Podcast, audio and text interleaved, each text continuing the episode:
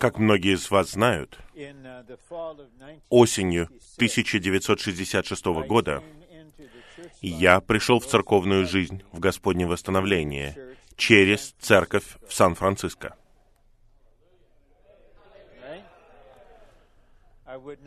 Я не сказал бы, что я оставил свое сердце в Сан-Франциско. Но я уехал, имея Сан-Франциско в своем сердце. Это радость снова быть со всеми вами. Большую часть времени на конференциях я вместе с братьями, которые заботятся о служении, готовят планы. Но когда я хотел начать работу над планами, Дух запретил мне внутренне делать это. У меня появилось ощущение, не пытайся писать план. Сообщение все еще развивается. И оно развивалось в течение нескольких недель. На этой неделе развитие усилилось, и оно продолжалось до тех пор, пока я не встал сейчас. Поэтому кто знает, что произойдет к тому моменту, когда мы закончим. Но я хочу представить вам и прочитаю вам несколько стихов, которые покажут вам основную структуру сообщения. И на самом деле я сделаю сообщение, состоящее из двух частей. Сегодня вечером будет первая часть, а вторая часть завтра. В каком-то смысле у вас, может быть, есть ощущение, что когда мы уйдем сегодня, сообщение будет завершено, потому что мы рассмотрим эту тему довольно тщательно. И сейчас я хочу сказать вам тему этого сообщения из двух частей, но больше ничего не скажу о второй части, кроме того, что у меня есть внутреннее чувство, что это будет что-то взрывное, духовно взрывное. Не в смысле, что это возбудит нас каким-то образом, а в том смысле, что это поднимается из глубин Господа, и это будет что-то поразительное. Итак, заголовок сообщения, для которого у вас нет плана, жить для Божьего вечного замысла и спасаться от этого испорченного и развращенного поколения. Итак, жить для Божьего вечного замысла. Если мы хотим жить для Божьего вечного замысла, нам нужно спасаться от нынешнего испорченного и развращенного поколения, это слова Павла во второй главе послания к филиппийцам. Если мы хотим спасаться от этого испорченного и развращенного поколения, тогда мы должны жить в контексте нормальной человеческой жизни для Божьего вечного замысла. Итак, мы начинаем сегодня, сосредоточившись на первой части, а именно жить для Божьего вечного замысла. И я представлю этот вопрос в двух частях. Во-первых, на основании нескольких стихов я покажу, что такое Божий вечный замысел. А затем мы рассмотрим Павла как образец. Что это значит? жить человеческой жизнью на мосту времени для Божьего вечного замысла. И я покажу, что ни в коем случае это не подразумевает, что вы становитесь странным и не живете нормальной, обычной человеческой жизнью на всех ее этапах. Это означает, что какой бы ни был наш возраст, на каком бы этапе мы ни находились, в какой бы ситуации мы ни находились, и там, и в этот момент, внутренне и перед Богом, мы живем для Его вечного замысла. Когда мы пели гимн 717, все вместе, и пели первые пять куплетов три раза, меня впечатлило использование слова «время» в первом куплете. Я понимаю, что если вам где-то 19 или 21 год, у вас, наверное, другой взгляд на время. Однажды мне тоже было 19 и, или 21, это было больше полувека назад. И у нас различные ощущения этого понятия. Но будет полезно понять, что Бог запланировал что-то в вечности в прошлом. Он принял какие-то решения в отношении нас. Он избрал нас, Он предопределил нас в вечности в прошлом, не попросив нашего позволения. Он избрал нас, чтобы мы были святыми. Послание к Ефесянам 1.4. Он предопределил нас к сыновству. Послание к Ефесянам 1.5. У нас нет выбора. Благовестие пришло к вам в какой-то момент. Вы откликнулись, вы призвали Господа, Он вошел в вас, вы родились от Бога, ваши грехи прощены, у вас теперь есть жизнь Божья, и нравится вам это или нет, вы будете святыми, и вы будете Сыном Божьим во веки веков. Аминь. И то, что Бог запланировал в вечности в прошлом, когда это завершится, войдет в новое небо и новую землю и будет вовеки новым и свежим а во времени мы лишь странники. Время — это мост. И вносит ли наша жизнь вклад в исполнение Божьего вечного замысла или нет, зависит от того, что управляет нашим путешествием в течение времени которое выделено нам. И никто из нас не знает, насколько велика эта мера. Но, разумеется, мое чувство таково, мое стремление таково, как вашего брата, как члена тела. Когда я встречусь с Сыном Человеческим у судного престола Христа, и он оценит или представит свою оценку моей жизни и служения. Будет взаимное осознание между нами. И он скажет, Рон, твоя жизнь на земле внесла вклад в исполнение желаний моего сердца, моего вечного замысла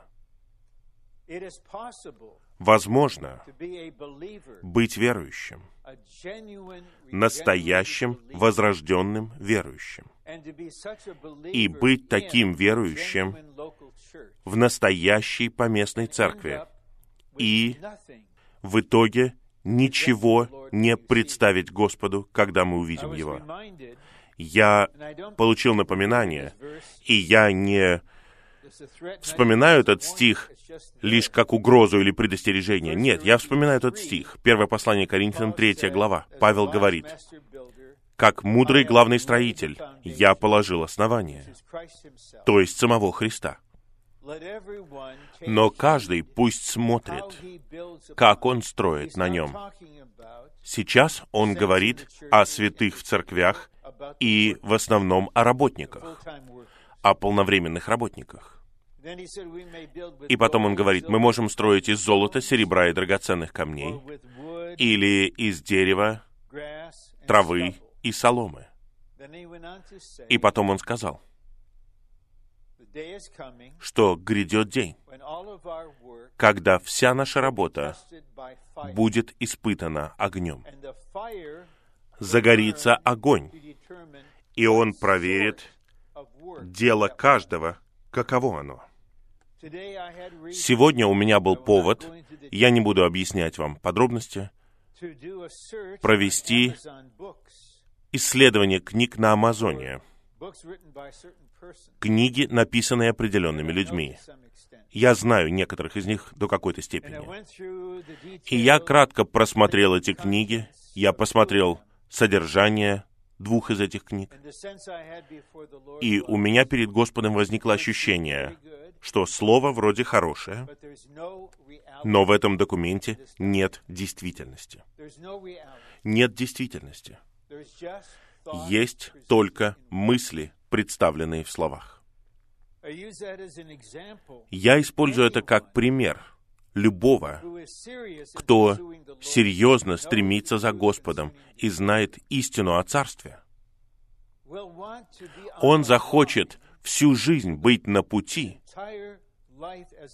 всю жизнь как верующий, включая все этапы его человеческой жизни, быть на линии, которая приведет к золоту в божественной природе, к серебру в искуплении Христа, к драгоценным камням, то есть преобразованию духа. И это внесет вклад в созидание церкви как тело Христова. А теперь я хочу представить вам несколько стихов и не провести изучение Библии, но мне кажется, последовательность очень важна. Мы начнем со второго послания к Тимофею 1.9. Этот стих говорит нам всем, почему мы были спасены. Он говорит о Боге. Бог спас нас и призвал святым призванием, не согласно нашим делам, а согласно собственному замыслу и благодати, которая была дана нам в Христе Иисусе прежде времен веков. Итак, мы сосредотачиваемся на этом. Бог спас нас согласно собственному замыслу. Когда я был спасен, за несколько недель до того, как мне исполнилось 16, у меня не было понимания этого, и я оказался в христианской деноминации, которая не смогла дать мне какого-либо понимания этого. Затем, несколько лет спустя, я получил степень магистра богословия в Принстонской семинарии, и ни один профессор не мог дать мне понимание этого. Но по милости Господа, благодаря церкви в Сан-Франциско, я пришел в Господнее восстановление, и маленький человек из Чифу дал мне понимание о замысле, ради которого я был спасен. Бог спас вас ради своего замысла. Он не просто спас вас, чтобы вы избежали вечной гибели или жестокого суда Божьего. Он спас вас, чтобы вы на протяжении оставшейся жизни жили для Божьего вечного замысла. Я хотел бы дать ему определение, а потом мы перейдем к стихам в послании к Ефесиным, которые поддерживают это определение. Божий вечный замысел состоит в том, чтобы произвести и созидать церковь, как совокупное выражение Христа, тело Христова, которое завершается в Новом Иерусалиме, как жене искупающего Бога. Это Божий вечный замысел. Он состоит в том, чтобы обрести совокупное выражение. Сам Христос является личным выражением Бога во всем, что Он делает. Но желание Бога состоит в том, чтобы этот Христос, как Дух, вошел в нас, устраивал бы себе дом в нашем сердце, пропитывал наше существо и тем самым воспроизводил бы себя во всех нас. Затем созидал бы всех нас вместе в единстве, чтобы совокупно мы были Его выражением. И это определение церкви, и церковь органическая, это органическое тело Христова. И что такое церковь в этом веке? Она завершится Новым Иерусалимом, который в символе является городом, но он назван женой Агнца. Очевидно, искупающий Бог не собирается жениться на физическом городе. Он женится на личности.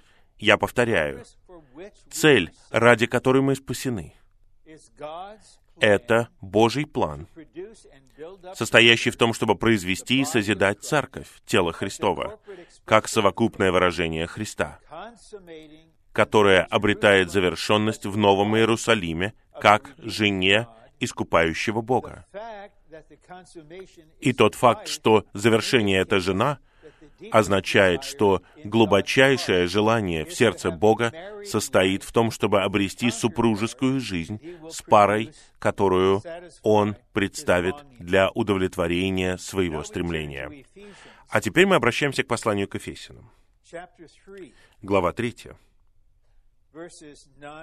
Стихи с 9 по 11. И прежде чем я это сделаю, я хотел бы почтить Господнюю милость и выказать надлежащее уважение к одному служителю Господнему, приведя вам свидетельство. В августе 1966 года я оказался в ситуации, где каждое утро, где-то на протяжении пяти или шести недель, у меня было время изучать Слово,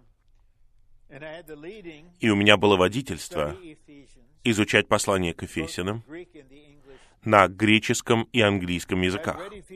Я читал послание к Ефесянам несколько раз.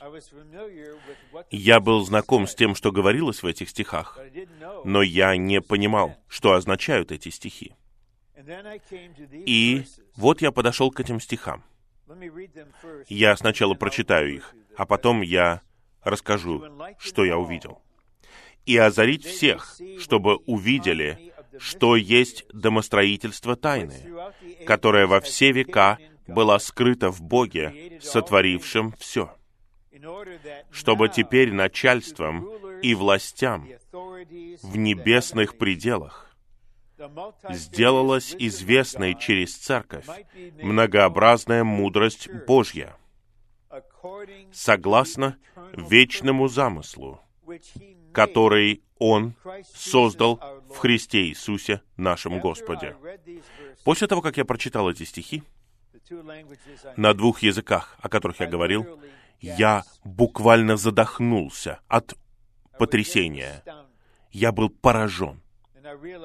И я понял, что я и понятия не имею, о чем говорит Павел. И вот из меня вышла естественным образом такая молитва. Господь, человек, который покажет мне, что это означает, я последую за этим человеком. Другими словами, я ищу не человека, за которым я хочу последовать, а если кто-то может показать мне, что означают эти стихи, тогда я смогу доверять учению этого человека. Если он понимает это, тогда я готов учиться у него. И примерно два месяца спустя мы с женой оказались в Окленде, мы арендовали гостиницу, где была кухня и гостиная, и мы там жили несколько недель. И я встретился с братом. В конце небольшого молитвенного собрания для мужчин он только что пришел в церковную жизнь в Сан-Франциско. И в конечном итоге только мы с ним остались. И он сказал, «Я вижу из твоей молитвы, что ты читал Watchman Ни». Я сказал, да, так и есть. Он сказал, у него есть соработник, Уитнес Ли.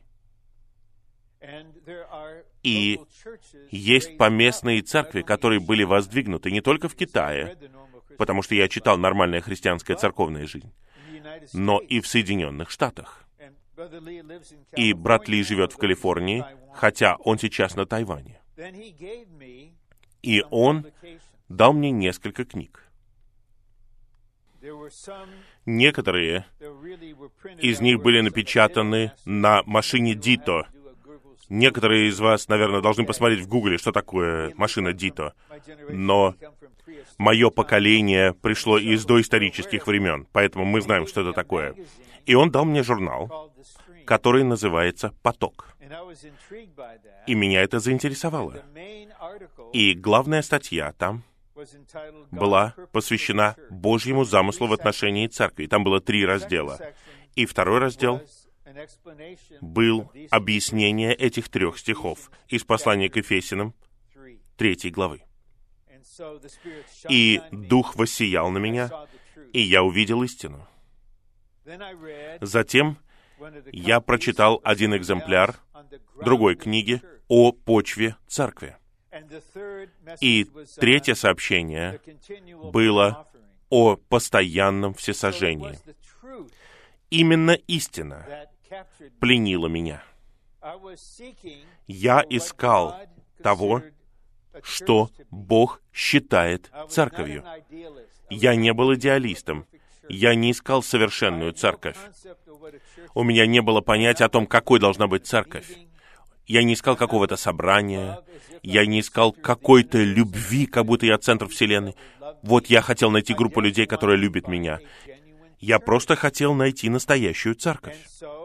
И поэтому, когда мы с женой пришли на первое собрание церкви Сан-Франциско, мы стали белыми людьми номер 4 и 5 в церкви в Сан-Франциско. Для меня это не имело никакого значения. Какое это имеет значение? Мне все равно, из какой расы состоит эта церковь или другая церковь. Если это церковь, то я дома. Эти стихи такие драгоценные. И в стихе девятом Павел говорит, его поручение состоит в том, чтобы озарить людей. Именно это сказал ему Павел в Деяниях 26 главе. «Я посылаю тебя к язычникам, чтобы ты озарил их, чтобы ты обратил их от тьмы к свету, от власти сатаны к Богу. Озарить всех, чтобы увидели, что есть домостроительство тайны. Тайна — это Божий замысел, скрытый в нем. Домостроительство — это Божий план и устроение исполнить Его замысел, которое во все века было скрыто в Боге, сотворившем все. Десятый стих. «Чтобы теперь, не в другом веке, чтобы теперь начальством и властям в небесных пределах сделалась известной через церковь многообразная мудрость Божья.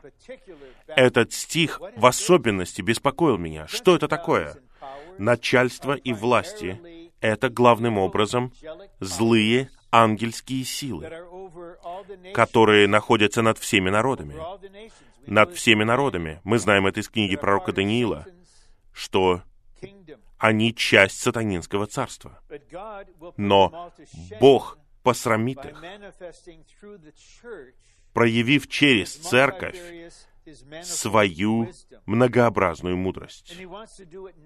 И Он хочет сделать это сейчас. Он хочет обрести церковь на земле сейчас. И через церковь Он хочет посрамить злые начальства в воздухе. Затем стих 11.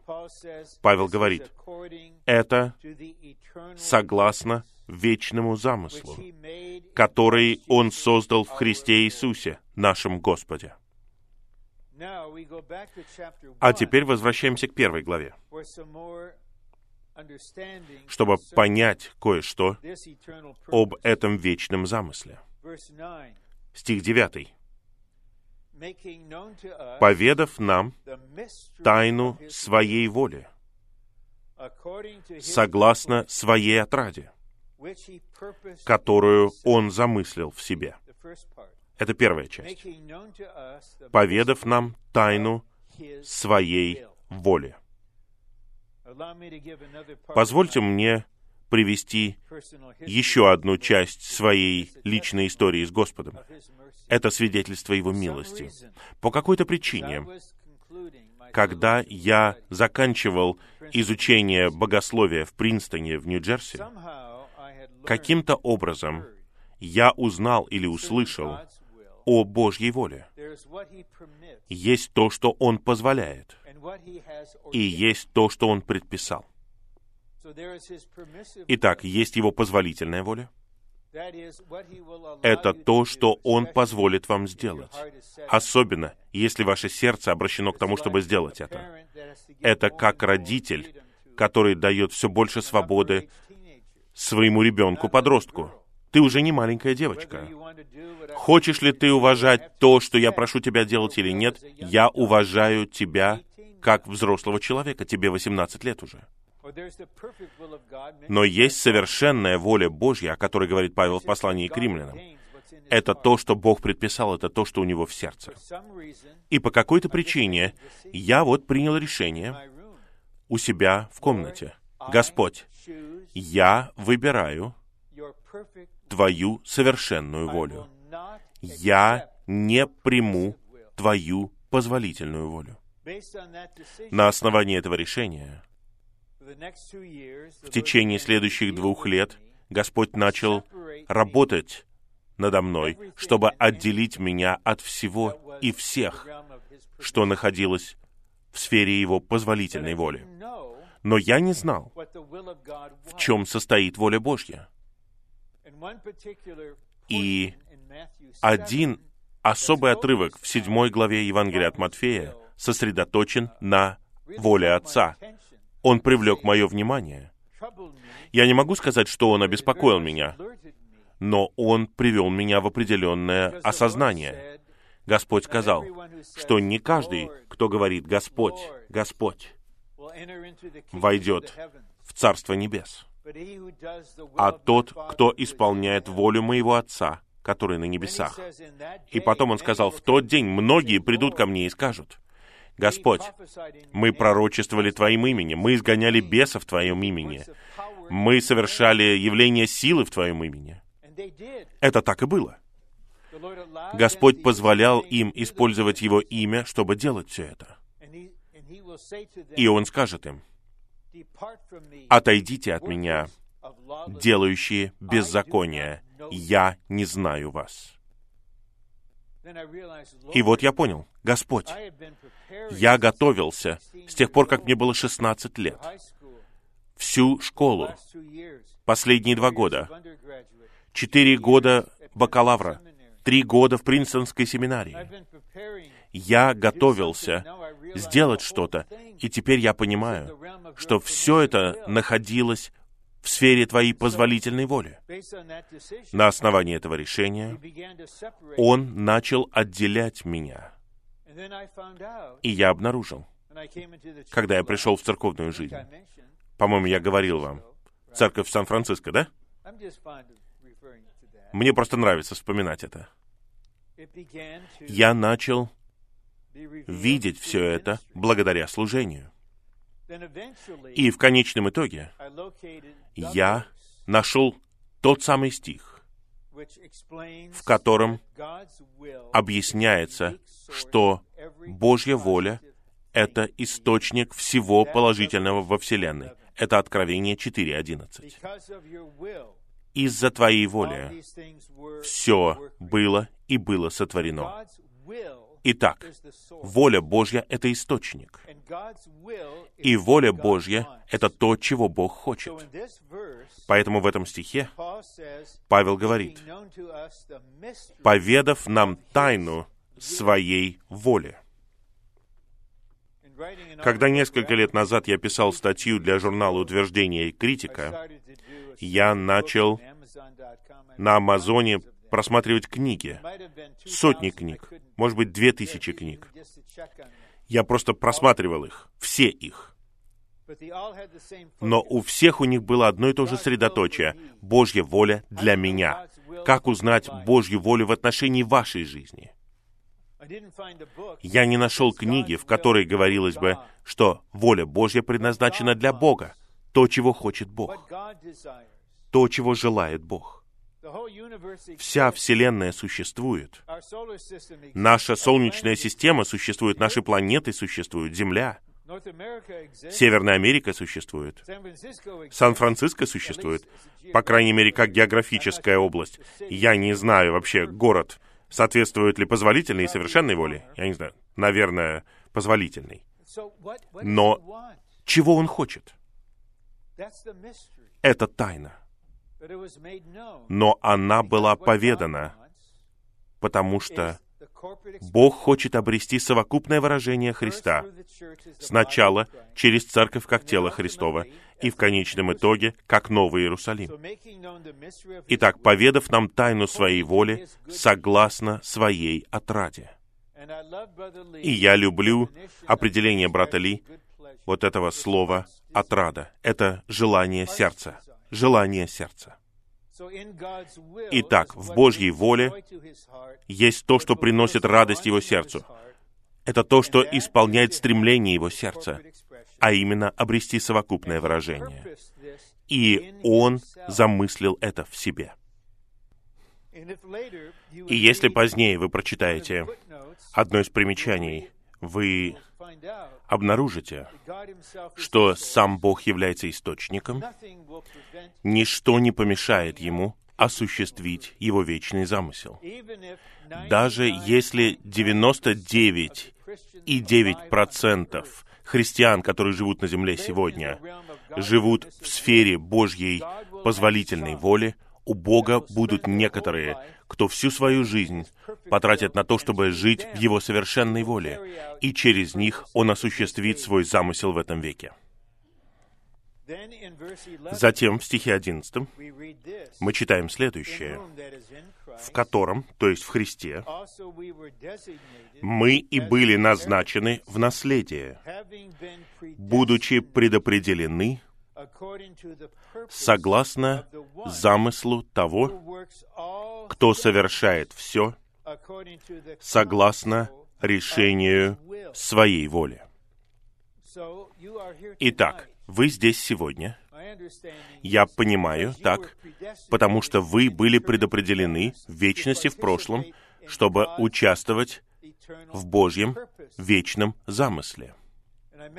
И я уже говорил о стихах, которые находятся в начале этой главы. Мы избраны, чтобы быть святыми. Мы предопределены к сыновству. Это означает, что мы избраны, чтобы иметь природу Бога. Мы предопределены, чтобы иметь жизнь Бога для того, чтобы быть телом Христовым и женой искупающего Бога. А теперь мы предопределены согласно замыслу того, кто работает здесь. И одно преимущество, и это действительно преимущество, того, чтобы быть старше, вы прожили несколько десятилетий, у вас острая память, у вас острый разум, может быть, даже острее, чем раньше. И тогда все начинает становиться понятным. Он совершает все согласно решению своей воли. И я оглядываюсь назад. 1959 год. Моя подружка, Шерон, порвала со мной. Весной 1959 года я понятия не имел, что это было осуществлено согласно решению Божьей воли. Но теперь, видя точку зрения Бога, я могу сказать, благодарю Тебя, благодарю Тебя, что я не женился на Шерон. Благодарю Тебя, Господь. О, какая была бы ужасная ситуация. Благодарю Тебя, Господь. Именно поэтому Иаков в конце, помните, что он сказал? Тот, кто пас меня всю мою жизнь. Но он любил Рахиль. Иногда я советую братьям на четвертом семестре, когда они просят у меня общения об ухаживании за сестрой. Я им говорю, что бы вы ни делали, не следуйте за Иаковом. Как он начал ухаживание? Он подошел к Рахиле, он поцеловал ее и начал плакать. Я не знаю, получилось ли это у Иакова или нет, но у вас точно не получится. Она была прекрасна, он был готов работать у Лавана семь лет, и потом он просыпается в шатре, никакого электричества там, Нет Рахили, там Лия. И в Бытии мы не читаем, что Иаков поднял руки и сказал, «Все Лии содействуют ко благу». Нет, так не может быть. Когда вы оказываетесь в этой ситуации, по-человечески это невозможно. И обычно Бог молчит, когда вы оказываетесь в такой ситуации. Вы спрашиваете, почему? Но Он не может объяснить вам, почему. Но когда мы оглядываемся назад, мы понимаем, этот стих действительно имеет значение. Он все совершает согласно решению своей воли. Что это значит? Решение. После того, как Бог сформировал свой замысел, произошел совет между тремя в божестве. Как мы осуществим это? Все это в вечности в прошлом. Это подразумевает творение, это подразумевает предопределение миллионов верующих, подразумевает каждого из нас, Он предузнал нас заранее. И вот появляется решение. Это Божий путь для осуществления Его воли относительно каждого из нас. И это большое благословение, когда мы все отдаем. Мы позволяем Богу быть Богом для вас в Его решении. Ты единственный мудрый Бог. Ты знаешь, что ты делаешь. Затем еще один стих. И потом мы переключим передачи и перейдем к тому, что значит жить для Божьего замысла. Это чрезвычайно знакомый всем вам стих. Я вспоминал о нем недавно, где-то 48 часов назад. И поскольку этот стих настолько знаком всем вам, я хочу прочитать его, чтобы он был свежим. Послание к римлянам 8.28. И мы знаем, мы не верим, мы не надеемся, мы не думаем, мы знаем. Мы знаем. Это то, чему мы учимся в теле. Мы знаем, тело знает, что все вместе работает на благо. На этом все не останавливается. Тем, кто любит Бога, запятая. Тем, кто призван согласно Его замыслу. Точка. В стихе не говорится, что все работает на благо всем. Нет. Есть одна поговорка в нашей культуре, где говорится, время лечит все раны. Однажды я видел надпись граффити, где было все наоборот. Время ранит все лечение. Все, все вещи, все люди, все ситуации в нашей жизни, все они работают на благо тем, кто любит Бога. Тут не говорится тем, кто любит Господа. Здесь не говорится тем, кто любит Отца. Здесь говорится тем, кто любит Бога. Это означает, что в вашем существе решено, что вы любите Бога, когда Он действует в вашей жизни как Бог, с Его верховной властью, как горшечник, у которого есть власть над глиной. Есть различия. Господь говорит в 20 главе Евангелия от Иоанна, «Я восхожу к моему Отцу и вашему Отцу, к моему Богу и вашему Богу». Это та же самая личность в Божестве, Бог и Отец. Но когда мы говорим об Отце, это что-то близкое, драгоценное. Отец лелеет, любит своих детей. А когда мы говорим о Боге как о Боге, мы касаемся Его всевластия, Его божества, Его права делать все, что Он хочет. И когда мы достигаем состояния, когда мы любим Бога, мы любим Бога, и все мы одинаковые. Легко это говорить, когда у вас все замечательно, вы на собрании, но когда происходит что-то разрушительное, Это нелегко говорить «я люблю Бога». Мы все одинаковые, пока мы не будем преобразованы. Мы сомневаемся, сомневаемся. Мы спрашиваем Его, как это могло произойти, как Бог мог так поступить. И Он молчит. Но я хотел бы сделать сегодня кое-что. И я верю, что Господь ждет этого от меня давно. Я делаю это ради Него, и я делаю это ради того, чтобы посрамить врага. Я не буду говорить о подробностях, но я приведу иллюстрацию следующим образом. Есть вещь, которая доставляет боль моему сердцу уже более 21 года. И были вознесены тысячи молитв многими и многими святыми. Никакого ответа, никакого действия. Но сегодня я хотел бы засвидетельствовать начальством и властям. Мой Бог, который молчит, который не отвечает, который сейчас ничего не делает, Он праведный, Он верный, я оправдываю Его. Он мой Бог. Бог праведен. Он праведен, когда Он говорит, Он праведен, когда Он молчит. Он праведен, когда Он действует, и Он праведен, когда Он не действует. Он праведен, когда Он присутствует, и Он праведен, когда Он скрывается. Я люблю Тебя, Бог.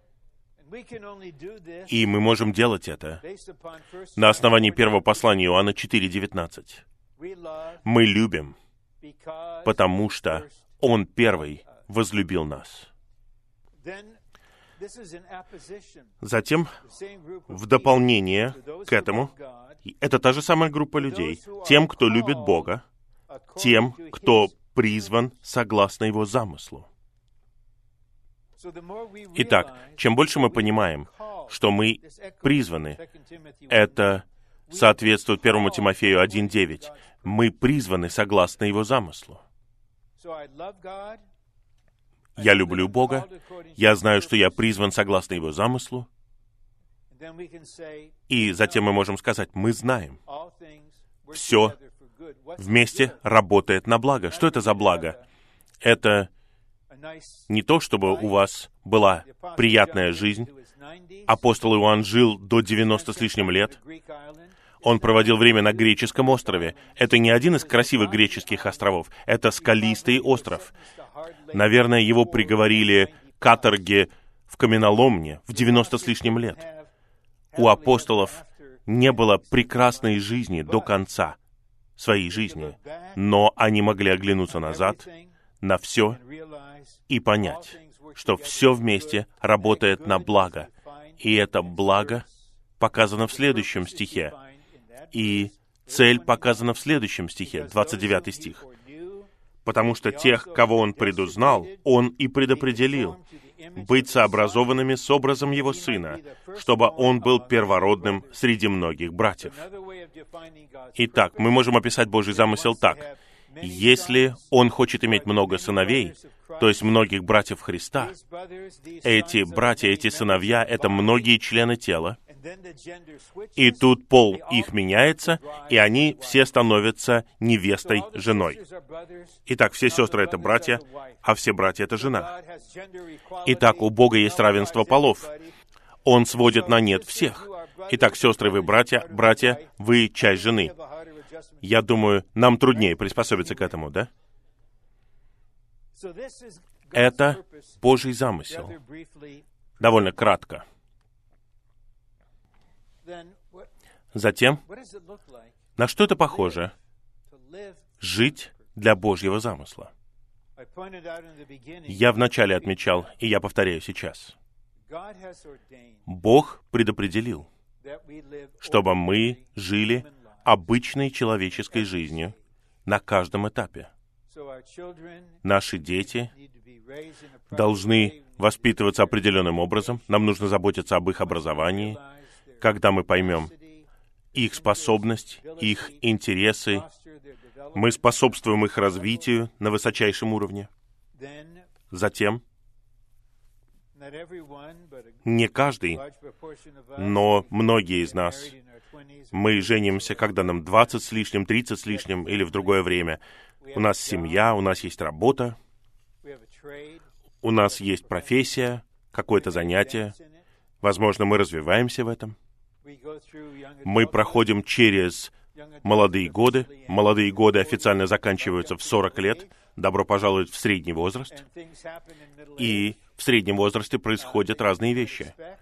Возможно, вы этого не ожидаете. В вас происходит много развития. И если Господь не увеличивается в вас, тогда что-то другое будет увеличиваться в вас. И тогда я помню, я помню, был в Ирландии, и там был брат, который есть геронтолог. Это врач, который специализируется на пожилых людях. Я спросил его, в каком возрасте человек официально считается пожилым? Мне просто хотелось узнать. Я не боялся этого, я просто хотел узнать. Он подумал и сказал, 75. Я думаю, 70 — это граница среднего возраста. Но вы можете сказать, я не пожилой. А он сказал 75. Для меня 75 лет — это уже история.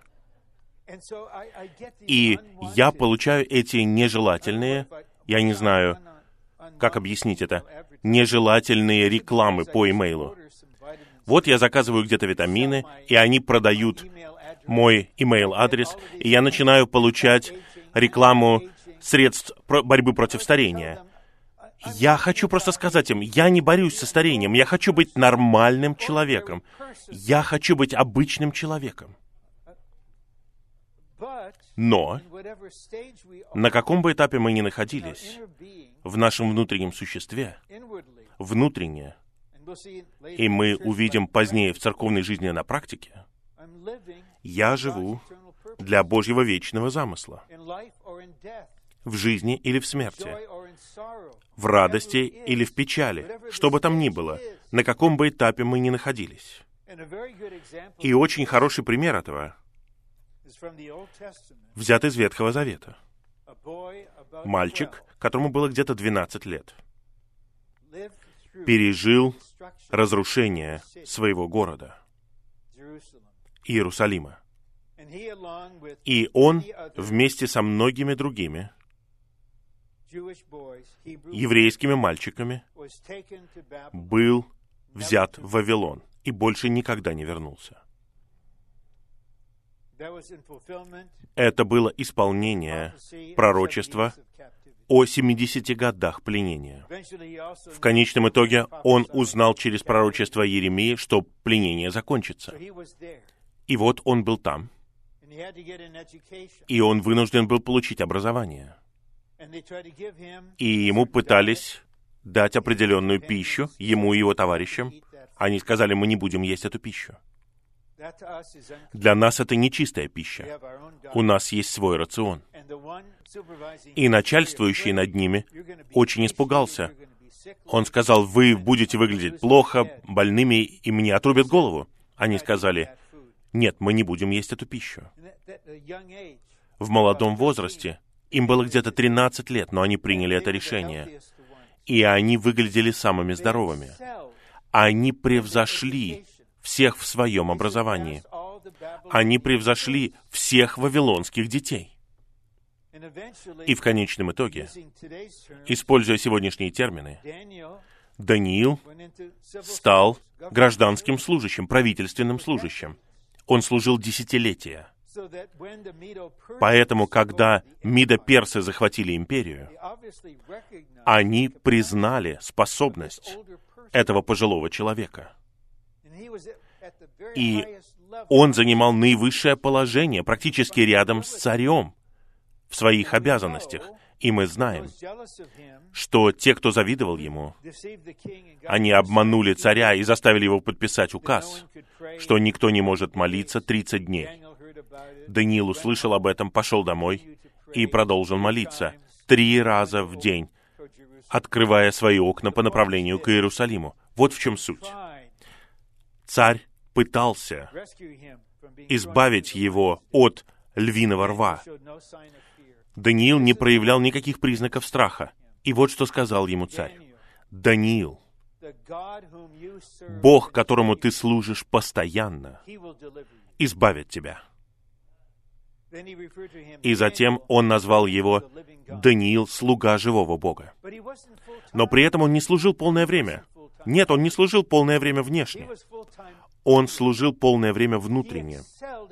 Он превзошел всех в том, что он делал. Он не был посредственностью. Нет ничего духовного в том, чтобы быть посредственным. Мы должны быть лучшими, насколько это возможно, в чем бы мы ни стремились. Мы должны во всем стремиться. Это нормальный человеческий характер. Но Даниил жил не ради этого. Он жил не ради карьеры. Он жил ради Иерусалима. Он отчаянно молился, когда читал пророчество Еремии о том, что 70 лет закончится. Он отчаянно молился в 9 главе, и он получил откровение о 70 неделях. Для меня это образец того, который находится в обстоятельствах, устроенных Господом, который развивает свои сотворенные Богом способности, он развивает их в полной мере. И Дух может использовать их так, как Бог решает. И он усердно работал и служил, можно сказать, в своей профессии до преклонных лет. Но свидетельство, которое у него было, ты служишь Богу постоянно.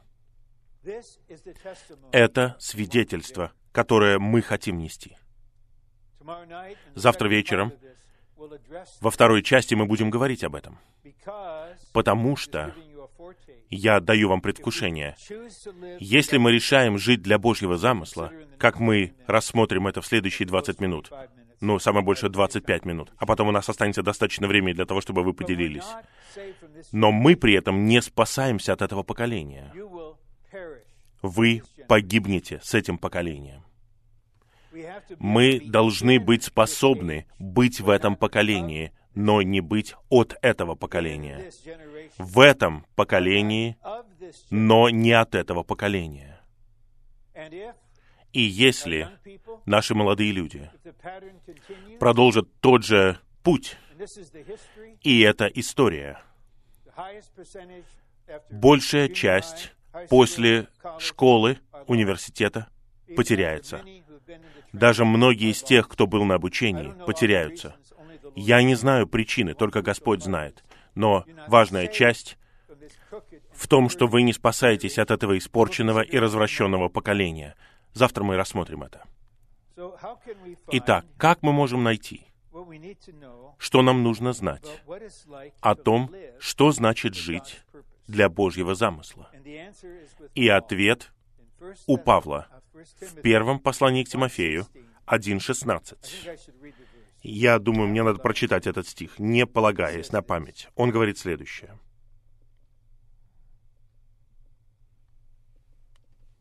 В стихе 15 он говорит, что он первый из грешников. Но ради того мне была явлена милость, чтобы на мне, первом, грешнике, Иисус Христос показал все свое долготерпение как образец для тех, кому предстоит верить в Него к вечной жизни.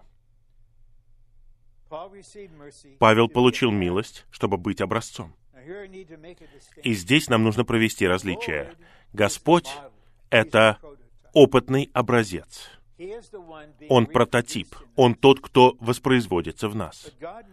Но Бог знает, как мы думаем. И я признаю, я могу говорить об этом, потому что у меня есть такие мысли. Господь, ну посмотри, ты предъявляешь все эти требования ко мне и ко всем нам. Но, Господь, у тебя два преимущества. Первое, у тебя не было греха в тебе. Мое тело — это тело греха. У тебя этого не было. И второе преимущество — ты Бог. Ты Бог, а я не Бог. Поэтому я подаю апелляцию, и я могу быть оправдан. Ну, Господь скажет, хорошо. Он сказал это еще до того, как я родился. Он сказал, хорошо, Рон. Вот я тебе скажу, что я сделал. Я взял самого ужасного грешника, Савла Тарсянина. Он дышал убийством против моих верующих. Он врывался на домашние собрания и вытаскивал братьев и сестер оттуда, и тащил их в Синедрион, в религиозный суд, и подавал голос за их казнь. Мы не знаем, сколько человек было убито из-за него. Но Господь смиловался над ним и заставил его признать, «Я первый из грешников». Будьте откровенны. Вы же не дышите убийством всю неделю. Даже когда вы раздражаетесь, вы не врываетесь в дома к людям. Он худший.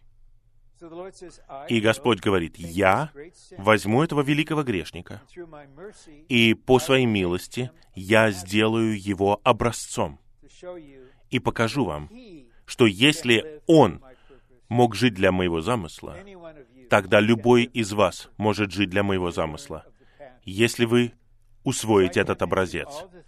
Я, разумеется, не могу упомянуть все, но я начну с того, что я вернусь ко второму посланию к Тимофею. И в третьей главе, я не могу читать вам главу, но Павел говорит о контрасте между течением и самим Тимофеем. Течение будет таким, что люди будут любить удовольствие, они будут самолюбивы, они не будут любить Бога, у них будет вид благочестия, но не действительность.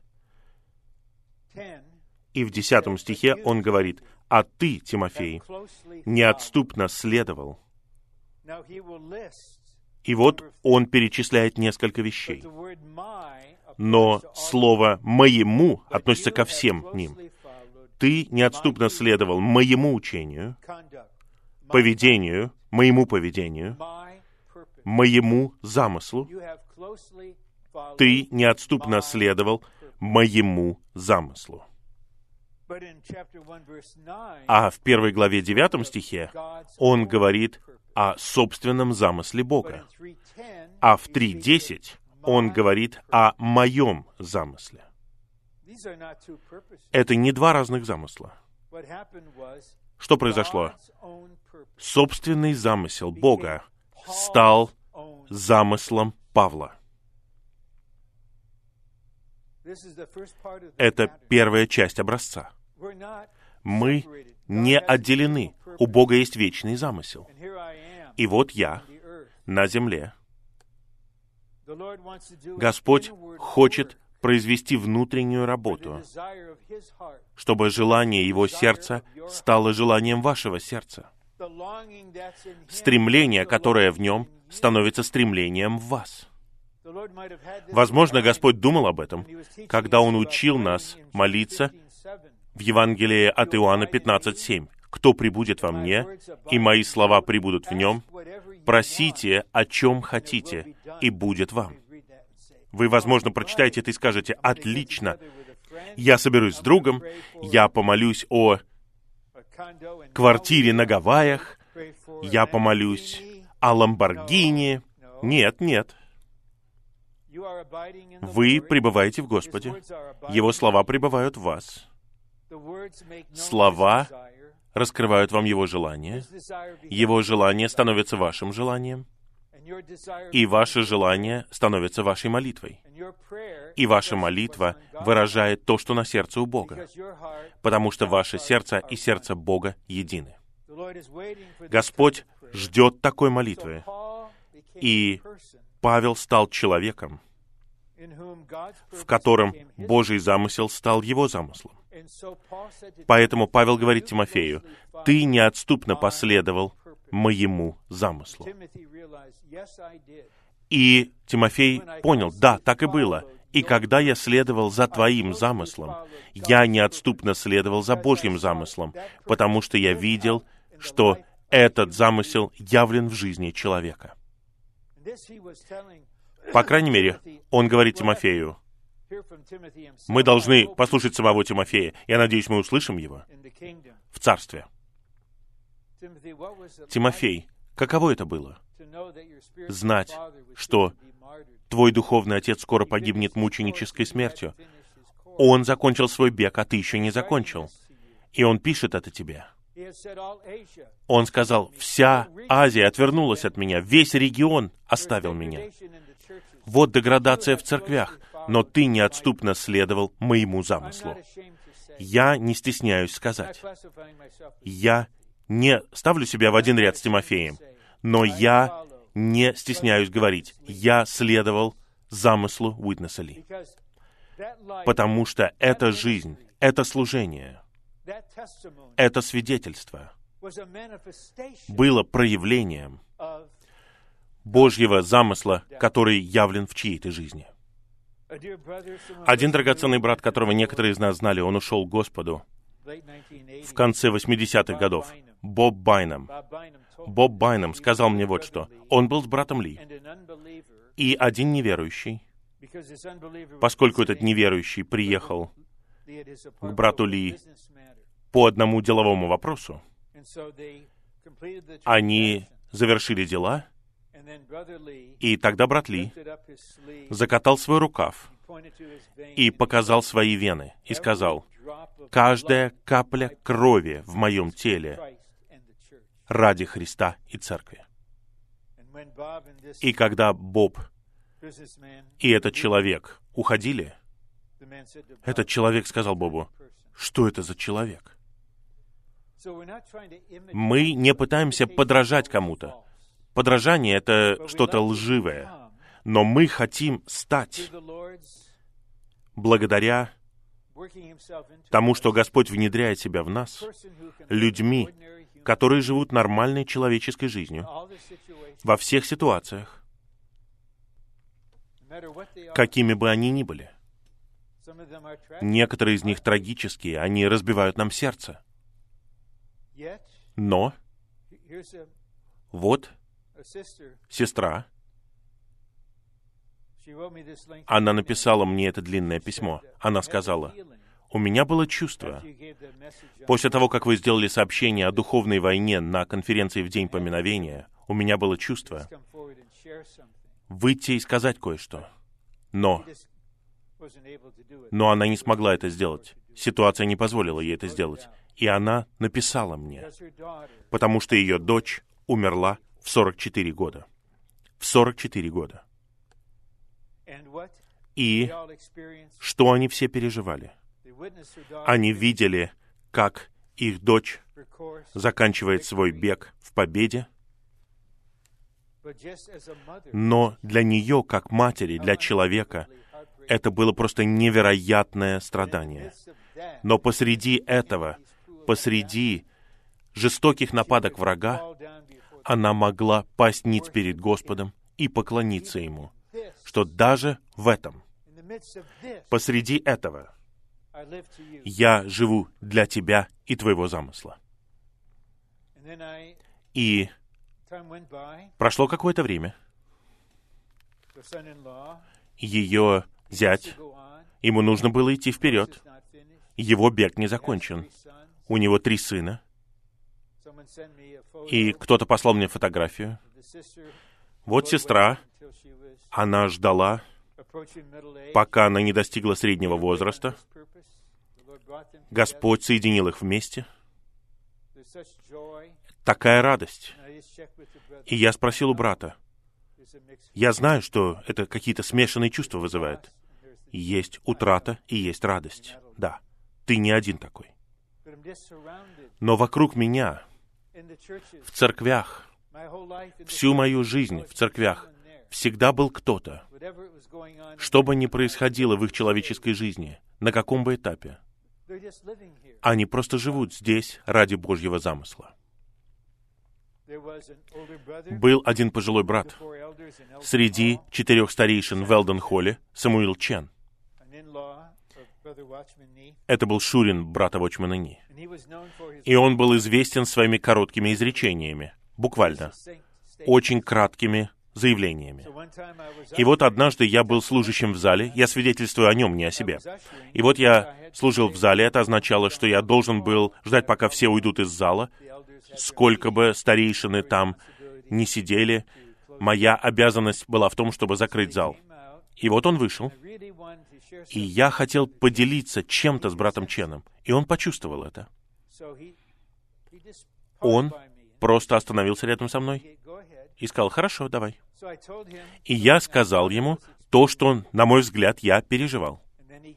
И он выдал мне одну строчку. Он сказал, брат, Господь сделает тебя действительным.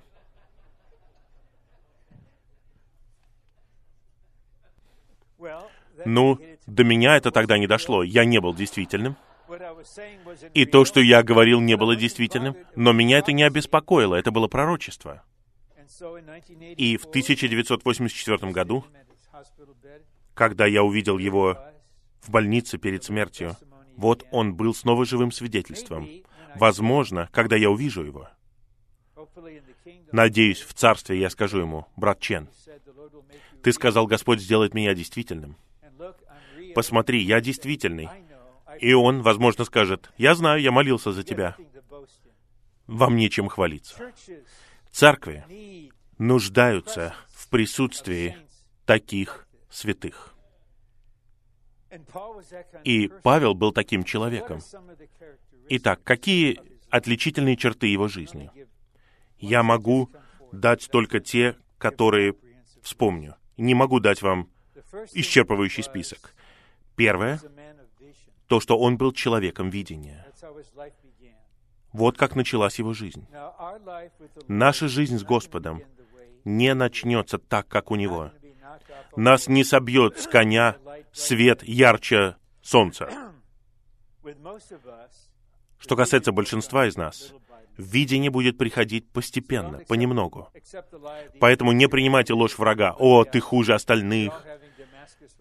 У них у всех есть переживания дороги в Дамаск, а у тебя его нет. Ни у кого нет таких переживаний. Постепенно, понемногу.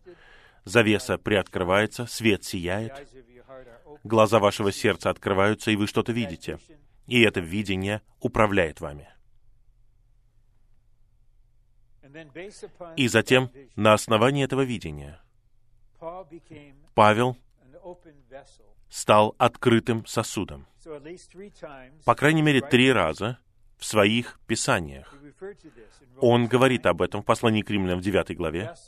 «Мы сосуды милости к славе». Во втором послании к Тимофею 2 мы сосуды к чести. И во втором послании к Коринфянам в 4 главе глиняные сосуды, имеющие сокровища. Итак, поскольку он осознавал, что он сосуд, это означало, что он знал, как общаться с Господом лично. Я сосуд. Ты хочешь быть содержанием. Ты хочешь раздавать себя в меня. Ты хочешь устраивать себе дом в моем сердце. Ты хочешь пропитать меня. Ты хочешь пронизать меня. Так мы живем. В противном случае он не мог бы молиться так, как он молился в послании к Ефесянам в третьей главе. Он, наверное, был прикован к сотнику. Он вставал на колени в своей камере, и он молился о том, чтобы Отец Славы укрепил нас силой через Его Духа во внутреннего человека, чтобы Христос устроил себе дом в нашем сердце. Это и есть молитва. Он жил как открытый сосуд перед Господом и полагался на божественное раздаяние. И на основании этого два особых качества развелись в нем вместе. И он показал их в конце послания к Титу. Это вера и любовь. Вера и любовь. Вера означает, я не могу быть таким, я не могу принять это, я не могу так жить, и я не могу этого сделать. Без этого все остальное в порядке. Но я просто не могу так жить. Я не могу принять этого. Я не могу. Все, конец. Я не могу быть таким. Я не могу этого сделать. Итак, Бог просит у нас делать лишь то, что мы делать не можем. Он просит нас делать только то, что может сделать Он. Вот что такое вера. Вера означает «меня нет, а Он есть».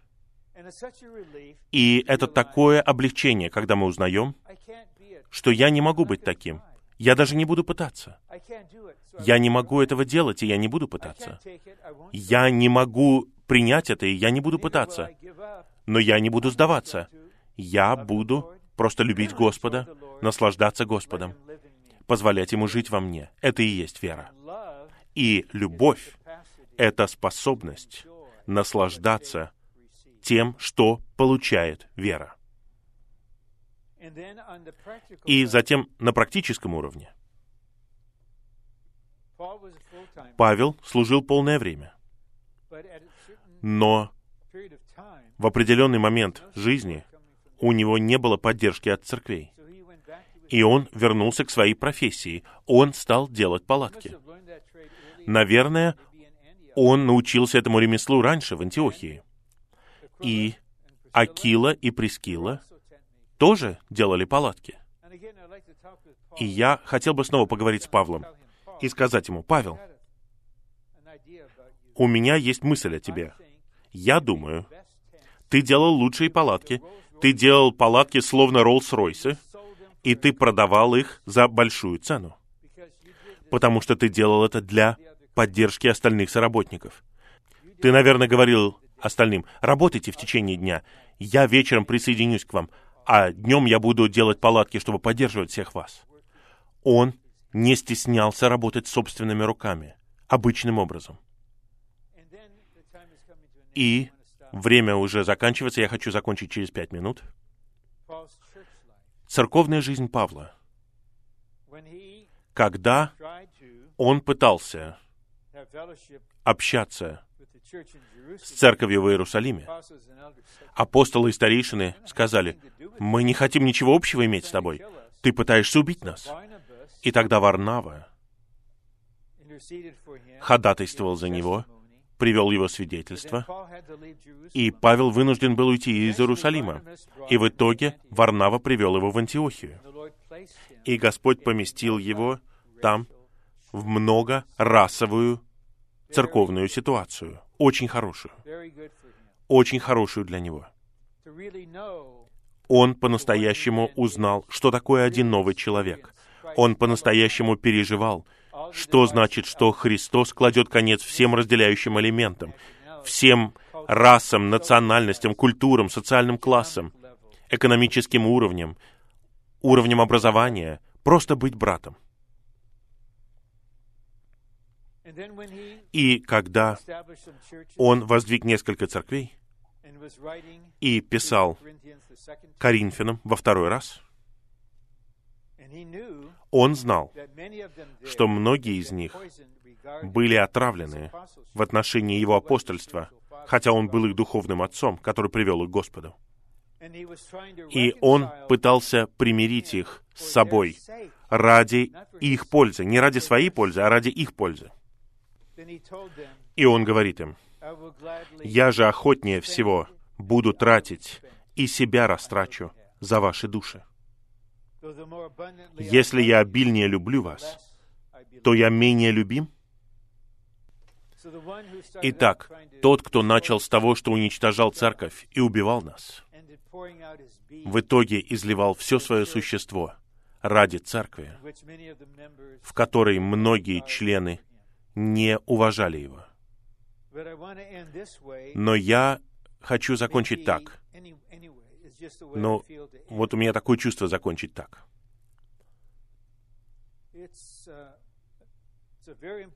Очень важный практический вопрос о долгосрочной церковной жизни. Долгосрочной. Какой будет ситуация спустя 10 лет, 25 лет, 40 лет и так далее. В послании к филиппийцам во второй главе Павел говорит что-то для меня очень печальное, но, с другой стороны, что-то воодушевляющее из-за Тимофея. Стих 19 и так далее. «Я надеюсь в Господе Иисусе скоро послать к вам Тимофея, чтобы и мне воодушевиться, узнав то, что касается вас. Ибо у меня нет никого одинакового душой, кто искренне позаботится о том, что касается вас. Искренне позаботится о том, что касается вас. И следующий стих. «Ибо все ищут своего собственного, не того, что относится к Христу Иисусу». Такое возможно. О, вы горящий подросток, или вам двадцать с лишним лет. Вы посвящаете себя жизненным образом на конференции или выезде. И все аспекты человеческой жизни. Вы женитесь, у вас здоровье, у вас пенсия, у вас то, что вы называете карьерой.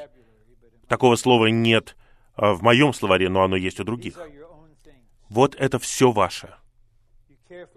Вы заботитесь о своем собственном, не о том, что относится к Христу Иисусу. У Павла был только один человек, который искренне заботился о святых таким вот образом. И то, что относится к Христу Иисусу, как говорится в примечании, то, что относится к Христу Иисусу, это то, что касается церкви со всеми святыми. Церковь со всеми святыми. Итак, Павел жил для Божьего вечного замысла, не только лично, но этот замысел стал его замыслом, и он был сосудом, в который Христос мог раздавать себя и воспроизводить себя. Но он любил церковь, какое бы ни было ее состояние, неважно, как они обращались с ним. Он говорит, чем более я люблю вас, тем менее я любим вами. И он понимал эту ситуацию. И вот кто-то в церкви, иногда родители, я говорю сейчас в целом, я не говорю ни о ком конкретно, они посылают смешанные сигналы своим растущим сыновьям и дочерям.